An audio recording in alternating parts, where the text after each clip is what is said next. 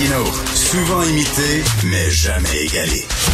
Vous écoutez Martineau, Cube Radio. Alors, juste avant la pause, Mathieu Bocoté plaidait pour un allègement des mesures, des consignes sanitaires, un peu comme Éric Duhaime. On va voir ce qu'en pense le docteur Alain Vadeboncoeur, urgentologue que vous connaissez bien, chef du département de médecine d'urgence de l'Institut de cardiologie de Montréal. Docteur Vadeboncoeur, bonjour. Oui, bonjour Richard, mais ex-chef depuis au moins 6 mois. Ex-chef. Merci beaucoup de le souligner. Alors, docteur Vadeboncoeur, bon, bien sûr, c'est de la musique aux oreilles de certaines personnes lorsque Éric Duhaime dit, là, c'est fini le confinement, là, on en aura le bol, etc. Mais bon, entre les rêves et la réalité, il y a un fossé. Est-ce que ça serait trop tôt de lever certaines mesures? Ben, je pense que dans la phrase qui est dite, on en aura le bol est certainement une partie de la phrase qui est juste. Maintenant, arriver à la conclusion qu'au moment où ça va très, très mal, en fait, on pourrait dire que c'est un des pires moments de la pandémie, en tout cas pour ce qui est du système de santé puis des soins, là. Lever maintenant, à ce moment-là, tu sais, je voyais un article dans la presse ce matin qui disait que on était l'endroit dans le monde, ou enfin dans les pays qui nous ressemblent un peu, où il y avait le plus de lits d'hospitalisation occupés. Pourquoi? Parce qu'on a moins de lits. C'est faire ça à ce moment ici, je trouve ça un peu, disons, au moins présomptueux, ou enfin plutôt risqué là de lancer une idée comme ça. Puis de toute façon, ça n'arrivera pas non plus. Je pense que c'est surtout pour, éveiller des gens qui pensent dans cette direction-là, mais j'ai pas l'impression que c'est réaliste de le penser maintenant. Parce que c'est prendre ses désirs pour des réalités. C'est certain qu'on aura une période de liberté temporaire, mais après ça, il va falloir resserrer les consignes et au lieu de nous en aller vers la sortie, au contraire, ça va retarder la sortie. En fait, on le sait jamais à l'avance. Tout ça était toujours de l'anticipation. Là. Je veux dire, on pourrait très bien dire, ben si on relâche tout va bien aller, mais c'est assez peu probable que ça se passe comme ça. Les moments où on a relâché dans le passé, ben c'était des moments d'accalmie. En fait, quand ça allait vraiment mieux, puis on l'a vécu à de multiples reprises. Un moment où il y a eu un certain relâchement, probablement qui n'a pas aidé, en tout cas à la fin du mois de décembre et début du mois de janvier, c'est en novembre. Là, ben, je pense qu'on a relâché un peu trop tôt. Mais je veux dire, chaque chose en son temps. Actuellement, je vois pas vraiment comment on pourrait risquer ça. Il y a des paris à prendre dans la vie. Là. Déjà, on a ouvert les écoles. On n'a pas encore vu l'effet de ça. On va le voir. À New York, ça a réaugmenté un peu les hospitalisations, là, 2 semaines après l'ouverture des écoles. Donc, je pense que s'il y a une approche raisonnable aussi d'y aller étape par étape et de voir où est-ce qu'on s'en va. Là. Et là, Éric Duhaime, chef du Parti conservateur du Québec, veut un calendrier là, en disant, ben là, on veut un calendrier, savoir, bon, à partir de telle date, on va lever telle mesure et tout ça. Mais c'est pas comme ça que ça se passe. Une pandémie, je veux dire, il est imprévisible, le virus. Il y a beaucoup de juridictions qui ont fonctionné comme ça. On met telle date, à telle date, on fait ça, comme si on pouvait très bien anticiper. Très souvent, ces calendriers-là ont été battus par la réalité. En fait, faut se rappeler de l'Alberta, disons, là, en 2021, là, qui avait relâché assez tôt, en fait, puis qui a vécu une année très, très, très difficile. L'Alberta, Saskatchewan, en fait, l'Ouest canadien en général.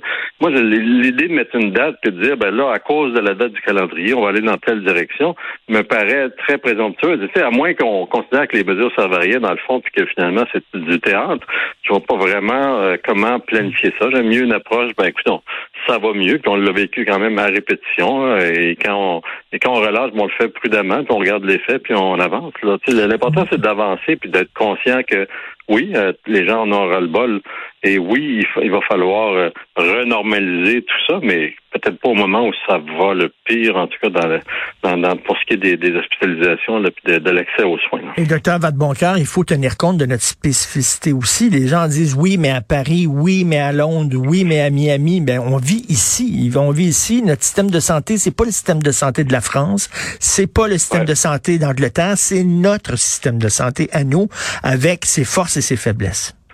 Oui, Réjean Hébert était cité ce matin dans la presse, puis l'article était très intéressant parce qu'il comparait le nombre de lits, justement. Et la France, c'est un bon exemple. En France, et ça, j'en ai souvent parlé, ça explique aussi la situation des urgences. Il y a comme quelque chose comme 3 fois plus de lits disponibles d'hospitalisation. C'est sûr que quand tu as une marge de manœuvre, quand tes lits sont pleins, mettons, habituellement à 75%, c'est plus facile de faire face à une augmentation de la demande. Ici, ça a toujours été le problème, au Canada et au Québec en particulier. Et en ce moment en particulier, parce qu'il y a bien du monde malade, il y a peu de lits disponibles. Quand il y a une augmentation de la demande, peu importe la cause, évidemment, ça devient extrêmement difficile de fonctionner. Il faut suivre ça. On peut pas se baser sur un modèle théorique, là. Pratiquement, on n'a pas beaucoup de marge de manœuvre. Et actuellement, c'est ce qui nous rentre dans la face vraiment, intensément. Et en plus, on le sait, avec les problèmes de personnel. C'est ça. C'est beau d'avoir des lits, là, mais si t'as pas d'infirmière, ça change pas grand-chose d'avoir un lit disponible. Exactement. En terminant, docteur, justement, Vadeboncoeur, moi, je crains un absentéisme. C'est-à-dire, ça fait 2 ans qu'on demande aux travailleurs de la santé de tenir le système à bout de bras. Ils sont épuisés. On peut les comprendre. Je veux dire, ils ont même pas eu de vacances. Ça n'a pas de maudit bon sens. À un moment donné, si, il y a une hausse de cas spectaculaire, à cause d'un allègement des mesures, on va se retrouver avec des gens qui vont quitter le système de santé. Oui, c'est déjà le cas. Il y a des hôpitaux, là, il y a de l'an passé, là, en 2020, la première vague, ça a amené des hôpitaux vraiment, ça les a mis à genoux, en particulier certains gros hôpitaux de Montréal. Ils sont pas encore remis de ça, là. Tu sais, quand t'as des inhalos qui partent, quand t'as des infirmières qui partent dans les secteurs critiques, remonter ces équipes-là ensuite, c'est très difficile. Actuellement, les gens sont vraiment tough, là. Les infirmières, le personnel, les préposés, les inhalos, tout le personnel hospitalier, font vraiment un travail exceptionnel. Et il y a un risque de fragilité là qui est absolument évident. On l'éprouve déjà. Là. Ça se reconstruit, ça, mais c'est pas en claquant des doigts. Je pense pas que ça soit envoyé un bon signal actuellement, dire regardez, là, vous êtes plutôt fatigué, mais bon, on a besoin d'un peu plus de liberté. Tu sais, c'est un discours qui est assez difficile à accepter là. Tout à fait. Pour tout le monde qui est dans un hôpital en ce moment. Tout le monde s'improvise expert et tout ça, spécialiste. La meilleure chose à faire, c'est d'écouter des gens comme vous, Dr Vadeboncoeur, qui sont sur le terrain, qui savent ce qui se passe là, et qui sont pas là devant un micro à déblatérer, complètement déconnectés de tous. Donc, c'est pour ça que c'est très important de parler à des gens comme vous. Merci beaucoup, Dr Vadeboncoeur. Merci. Bon courage. Bonne journée.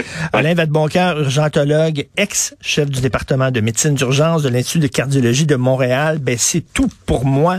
J'ai pas vu passer le temps, ça filait. Et on a rendu célèbre Bébé Yoda, qui est maintenant sur la page de TVA Nouvelles. Très content. Le Bébé Yoda de Maude Boutin. Alors, justement, merci Maude pour ton travail à la recherche. Julien Boutillier, un nouveau dans l'équipe que j'ai croisé pour la première fois ce matin parce qu'on travaille à distance. Bienvenue Julien, Florence Amoureux, merci. Et bien sûr, à la réalisation, à la régie, c'est Charlie Marchand, mon breton préféré. C'est Benoît qui prend la relève. Il y a notre rencontre à midi. On se reparle à 8 heures. Passez une excellente journée.